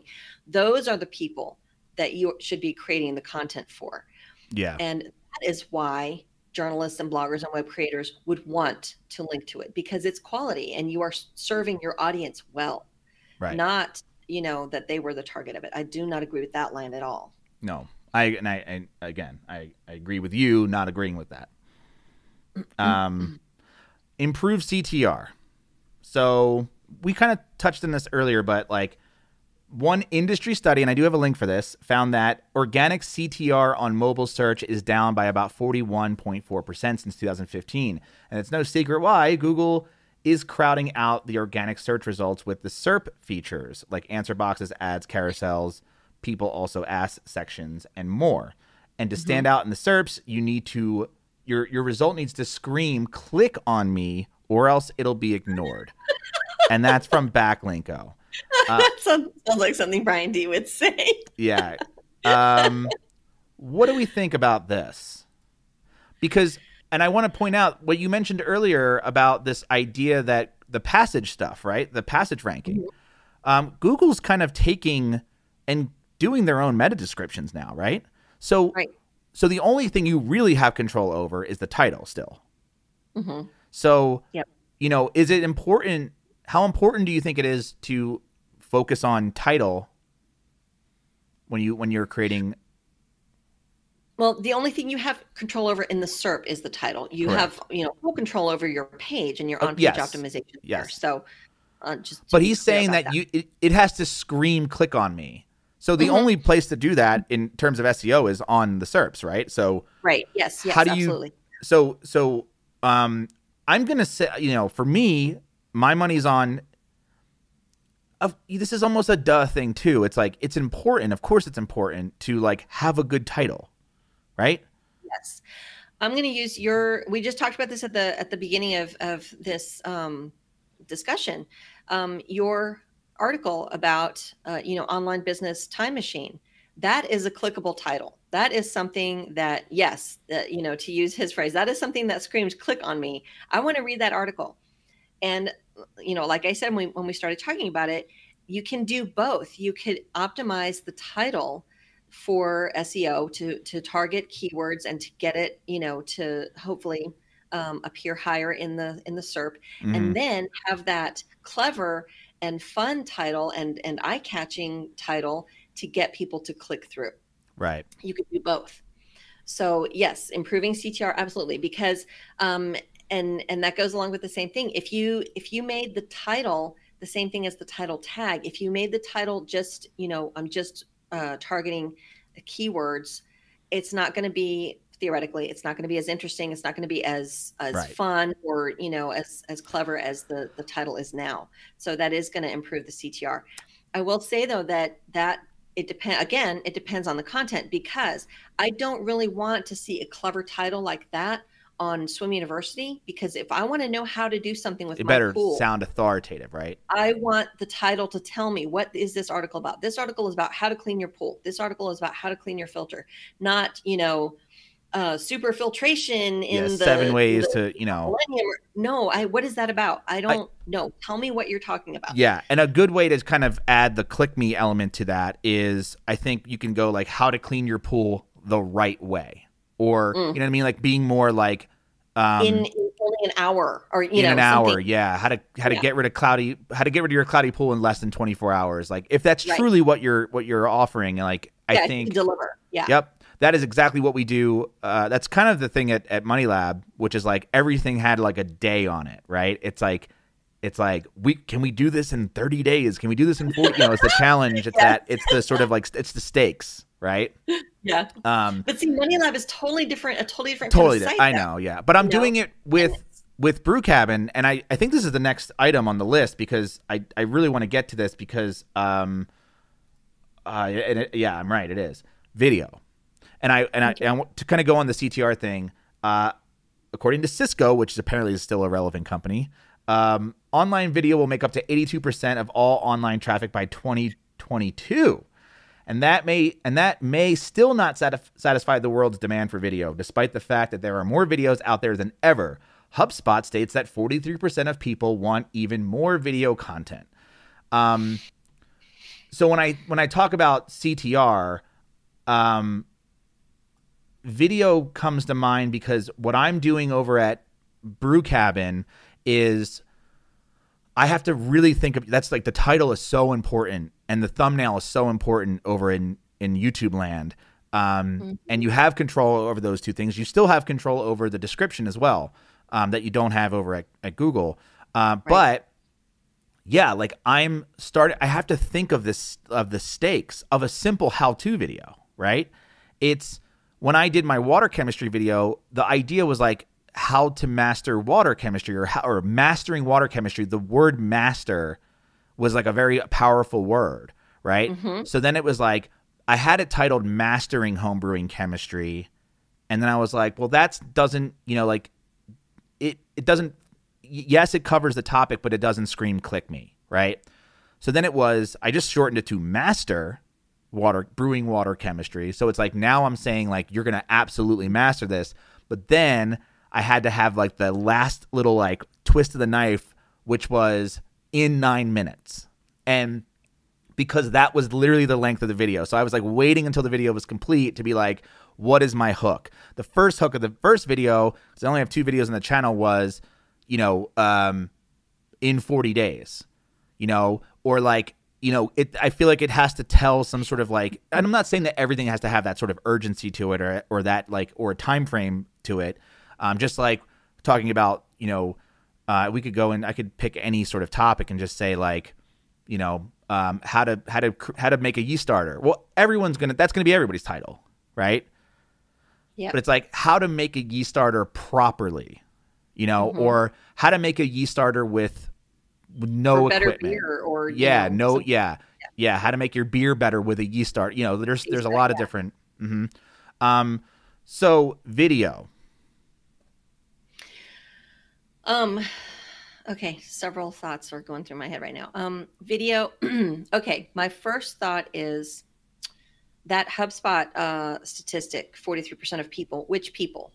Which Yeah, well, people yeah. did they, they did they survey? Because uh, you know, I'm thinking that might have to do with age group because I do not like video. I don't. I would much rather read something. I can read something more quickly than I can watch somebody say it to me. Yeah. Um, if it is, if it's something that you know, I don't know how to how to do origami. Yes, I, I would like to see how they're folding the page and stuff Mhm. like that. But if it's something, you know, if it's a recipe or something, I can read that. Thank you very much. I don't need a so that's, video. That's really I don't need interesting because sit through a video. Yeah, my dad and I were just talking about this. We're the opposite. Where especially with when it comes to food, I have to watch it. I can't read it. Like I, I have a recipe book, I can read it, but Mhm. I feel m- way more confident. Well, it depends on what the recipe's for too, because if it's something you know complex, if it's how to how to you know Sharpen your knife. Um, I'm getting into Great British Baking Show stuff now. You know how to how to fold something for lamination, which Yeah. is a thing I learned from that show. for puff pastry. you know how to yeah how to put the butter in and how to yes i would like to see that. That's something i need Yeah. to see.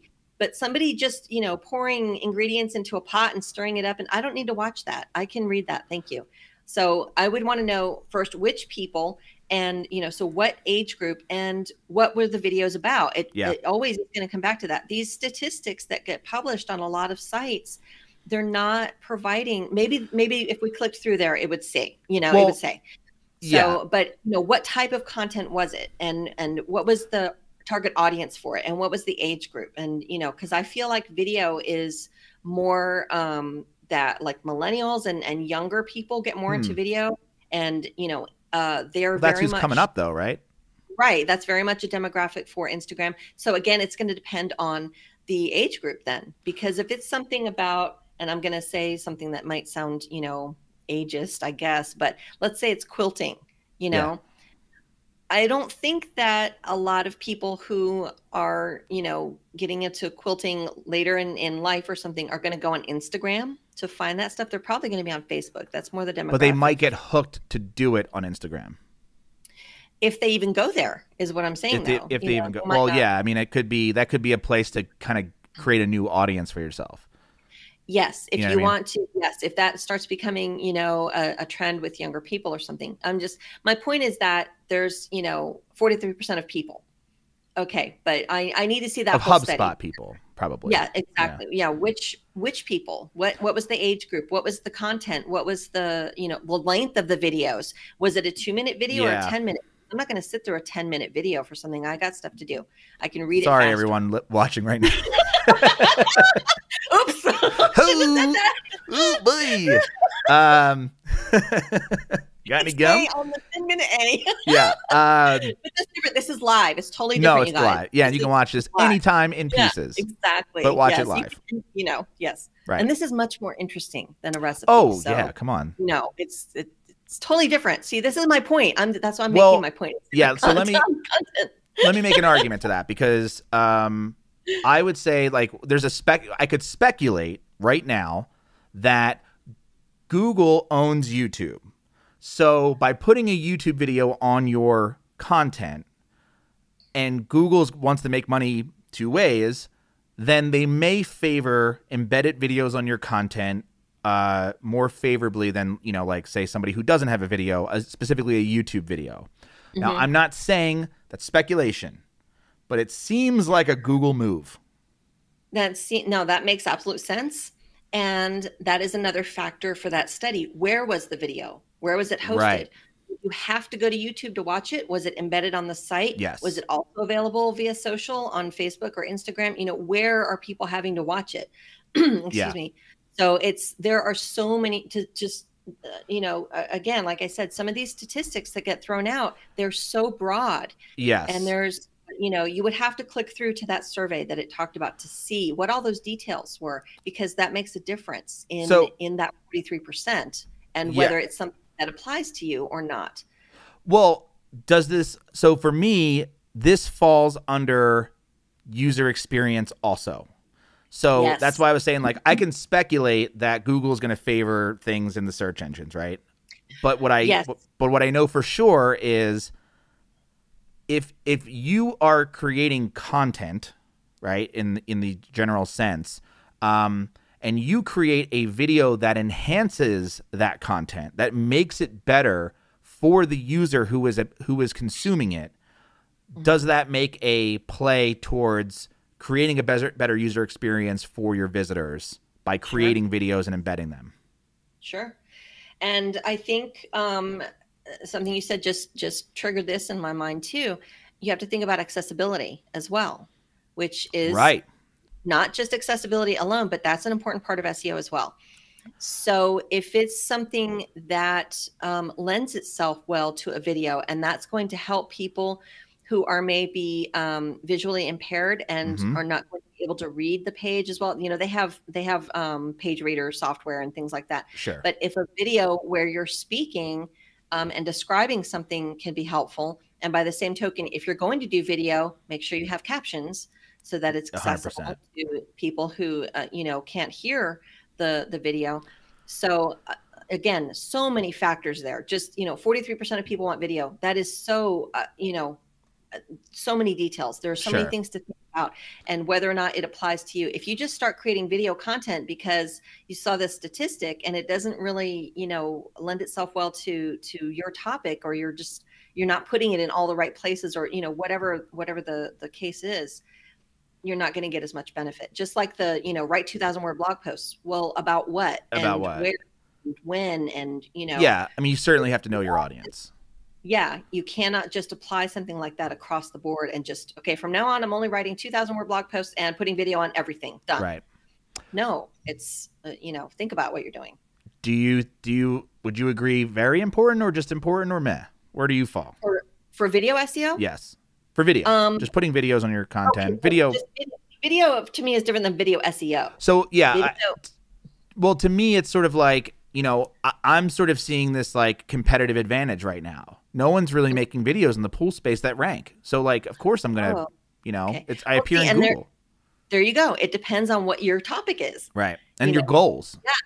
You know. I'm sorry and your and goals your and your goals yes absolutely yes so um, yeah so that's another factor con- to consider is this going to give me a competitive advantage what are my competitors doing what's you know do some yeah. competitive analysis to figure that out so um, video overall yes very important okay um, and you know but again just make sure that that does not mean that you just do videos for everything all the time always no just you know when it makes sense if it makes sense for your content if it makes sense for your um, audience. And then, you know, the other side of that is once you decide to do something like that, whether it's the 2000 word blog post or embedding video or, or creating video, then um, there's A B testing and then analytics.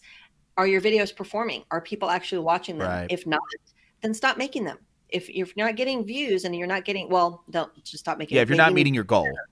You, you need to make them better or you know whatever it is. It's there's a lot uh, again there's a lot more. None of this is just cut and dried you know do this and boom oh you're done. And you know you have all the rankings now. Congratulations. Yep. So you know uh, you have to see what the performance is like. You have to see uh, you, did you put it in the right place? Is it the right length? Should it be three minutes instead of two minutes? Or you know are you are you giving yourself enough time to cover whatever you know uh, again there's just so many variables with all of this stuff. So overall video yes important. Video seo also very important. Right. Um, just keeping all of those factors in mind.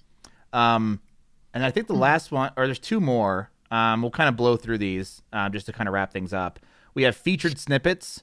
So according to semrush uh, 6.83% of all search results have a featured snippet. And yes, featured snippets are stealing a lot of clicks from the number one spot.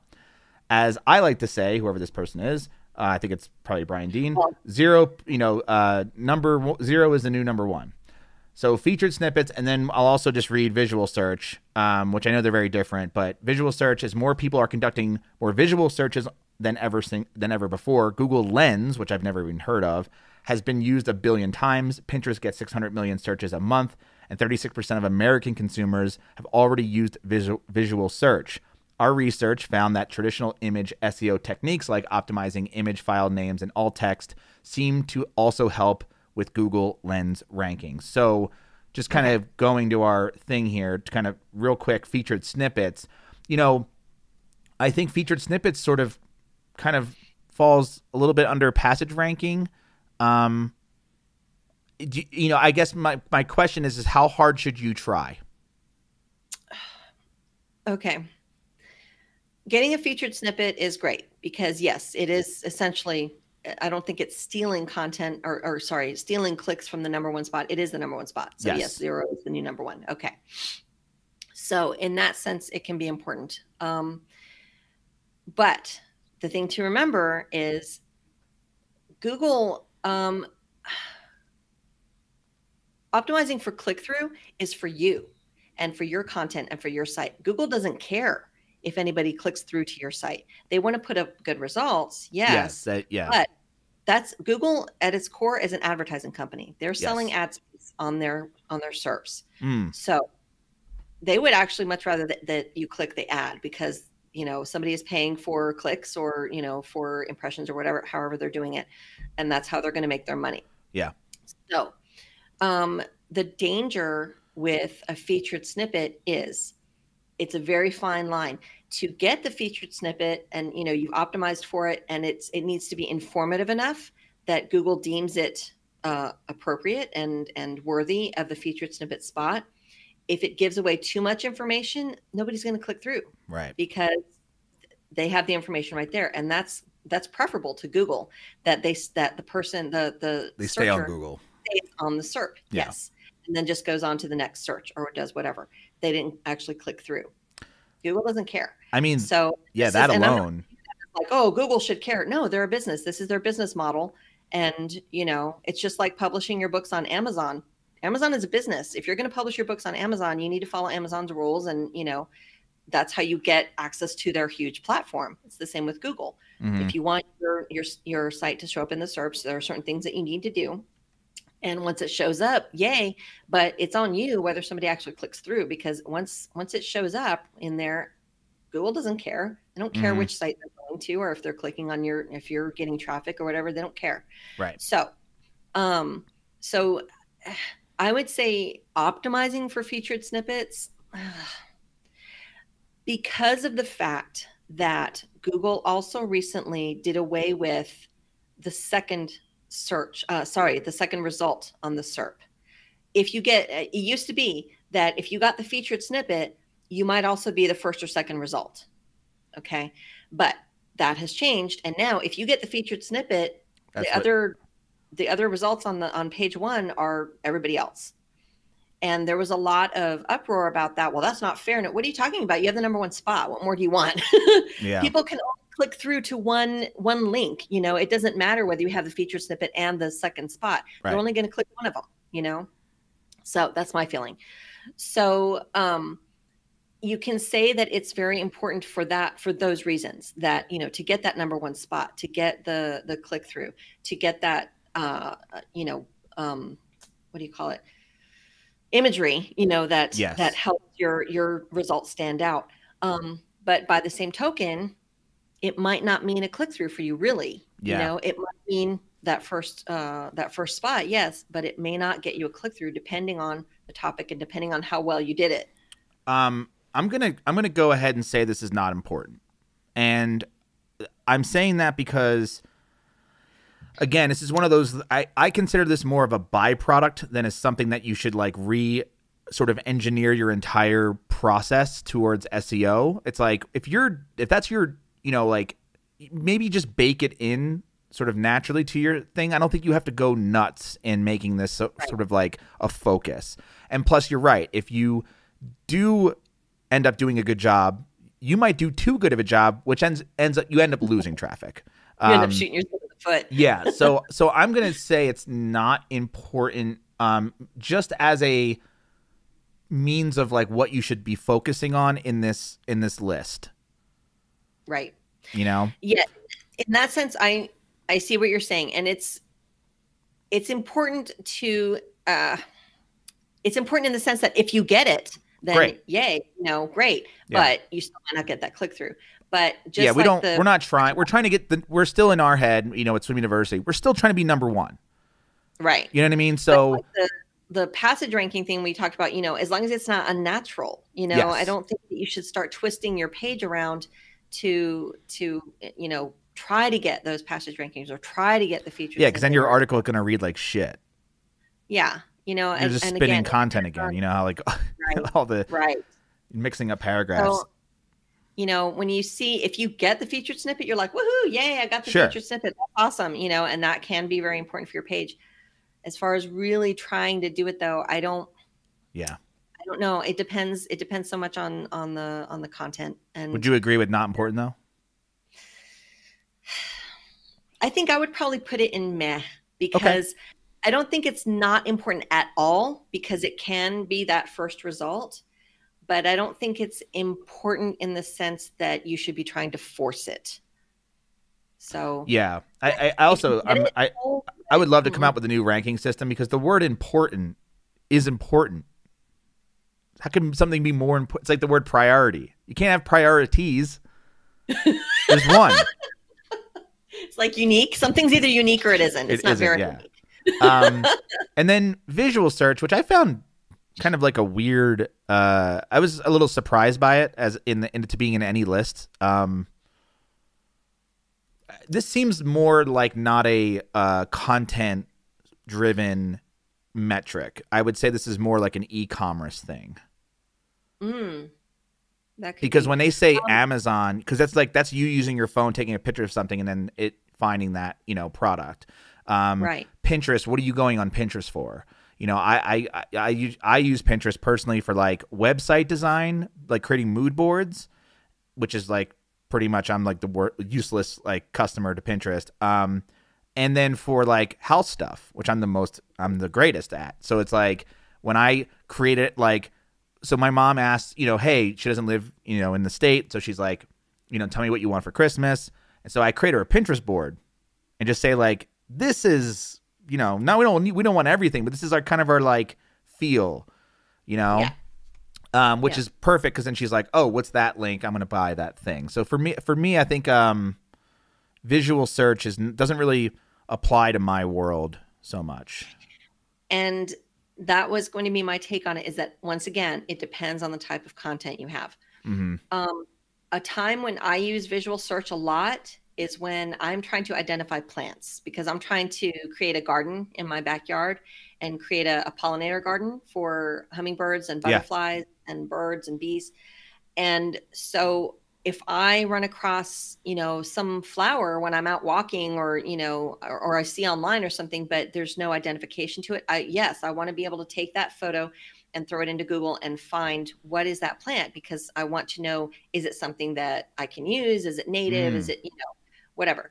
So for a, you know, uh, uh, what do you call it? A nursery site or a gardening site or something, yeah, have images sure. of of all the plants that you have and have the the uh, the layman's name plus the scientific name because a lot of people like to use that have the description of it you know where it's from where it's native what kind of care all of those things. Because yes then when somebody throws in uh, a photo of this plant you have a higher chance of, of showing up. Visual search for an seo site or an seo blog yeah. I, I mean it, it's going to be probably stock photos and that's not right right I mean, I guess I guess in general, how important do you think like alt tags and you know naming? Oh, okay.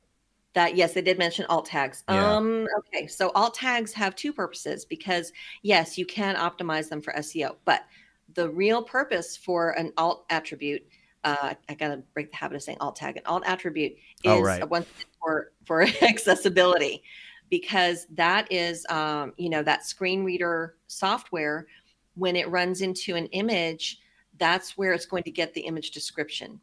So your you have two attributes where you can put information about the an image. You can put something on the title and then the alt attribute.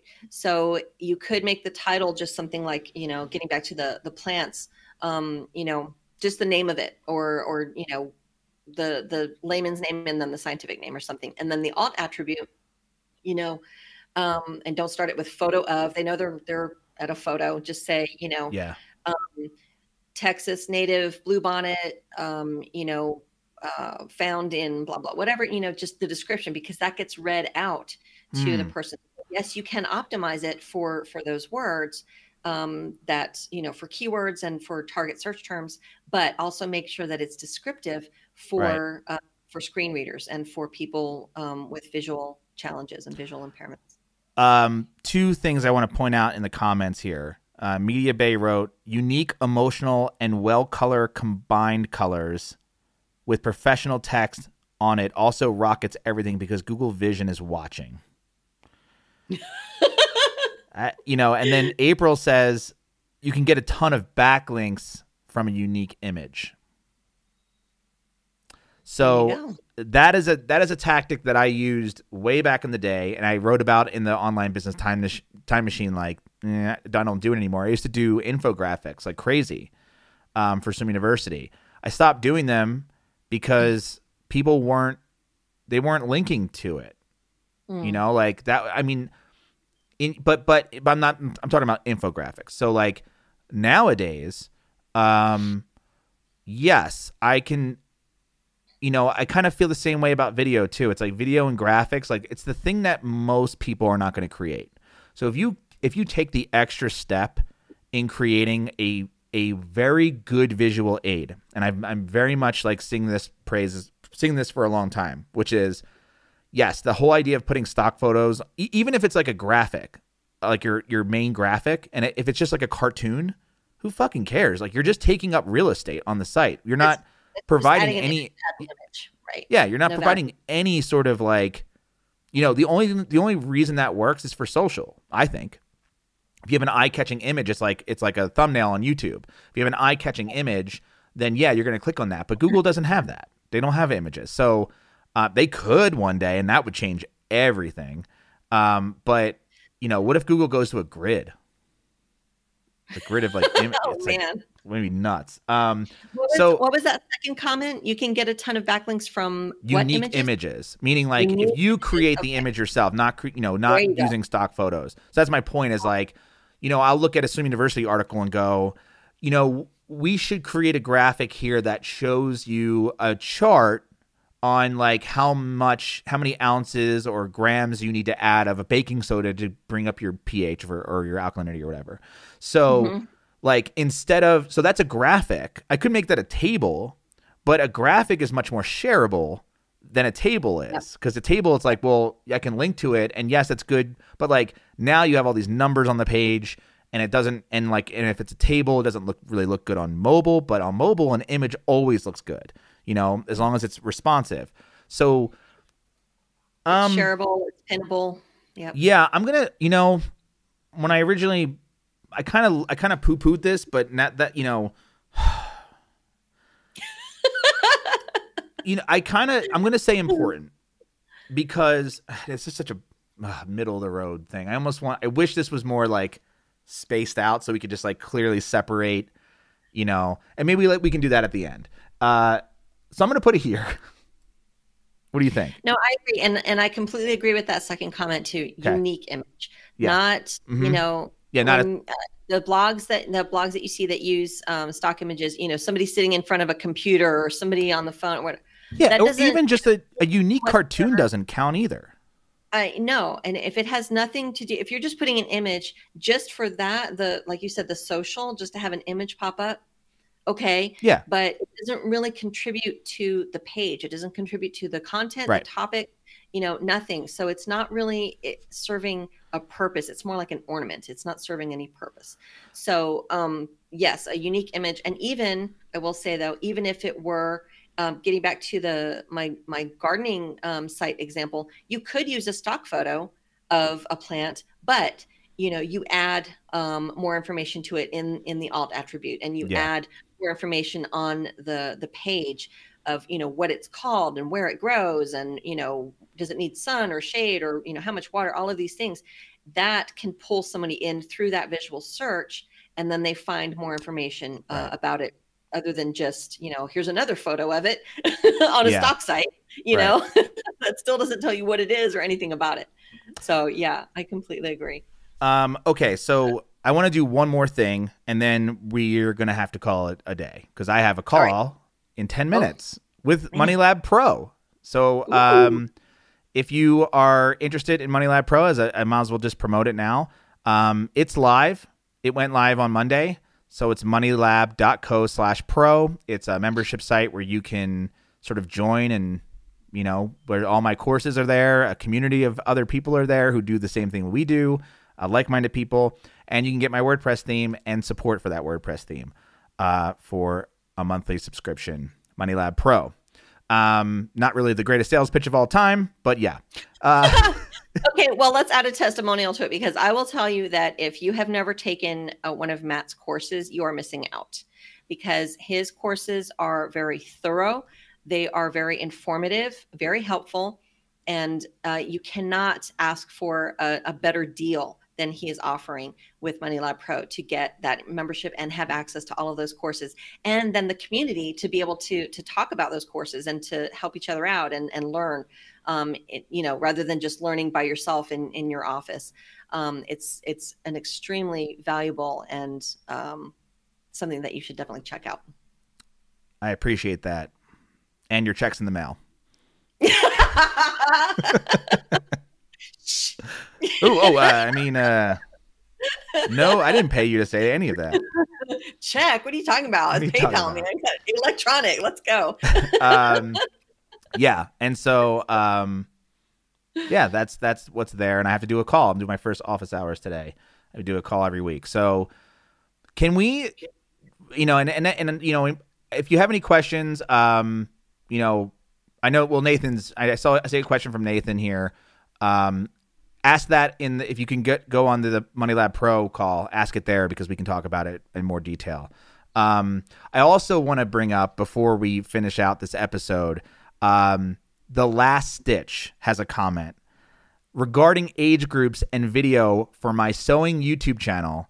45% of my viewers is 45 and older, with 15% over 65. So this demographic is warming up to video in a big way, she says which is excellent. That's the numbers you're looking for.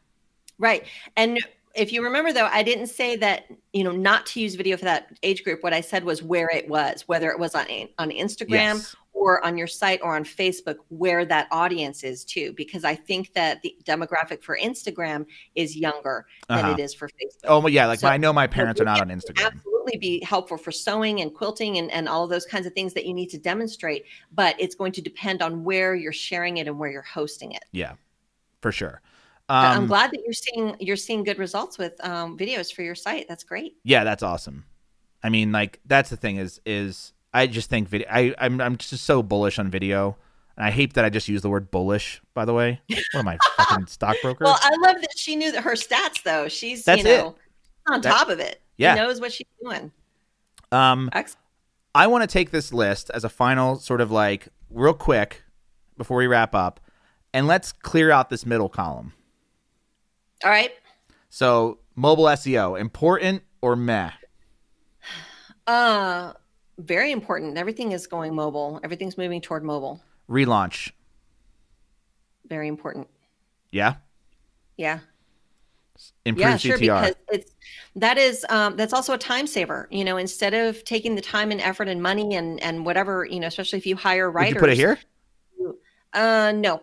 Okay. Uh, because it's once again, it's going to depend on on what it is. You're not going to need to need or want to relaunch everything. Mm-hmm. There are going to be are going to be times when it's either just uh, you know defunct and you're going to uh, uh, redirect it, um, or just get rid of it. So no it's it's important because it can save you money and time and and you know help you keep good information um, relevant for your well, audience let's replace let's re- we can't add it it doesn't fit uh, my design doesn't let it fit so you have to take one okay. over the other have to take one out oh then I, I, would move um, passage ranking to important because so that's gonna um, be this.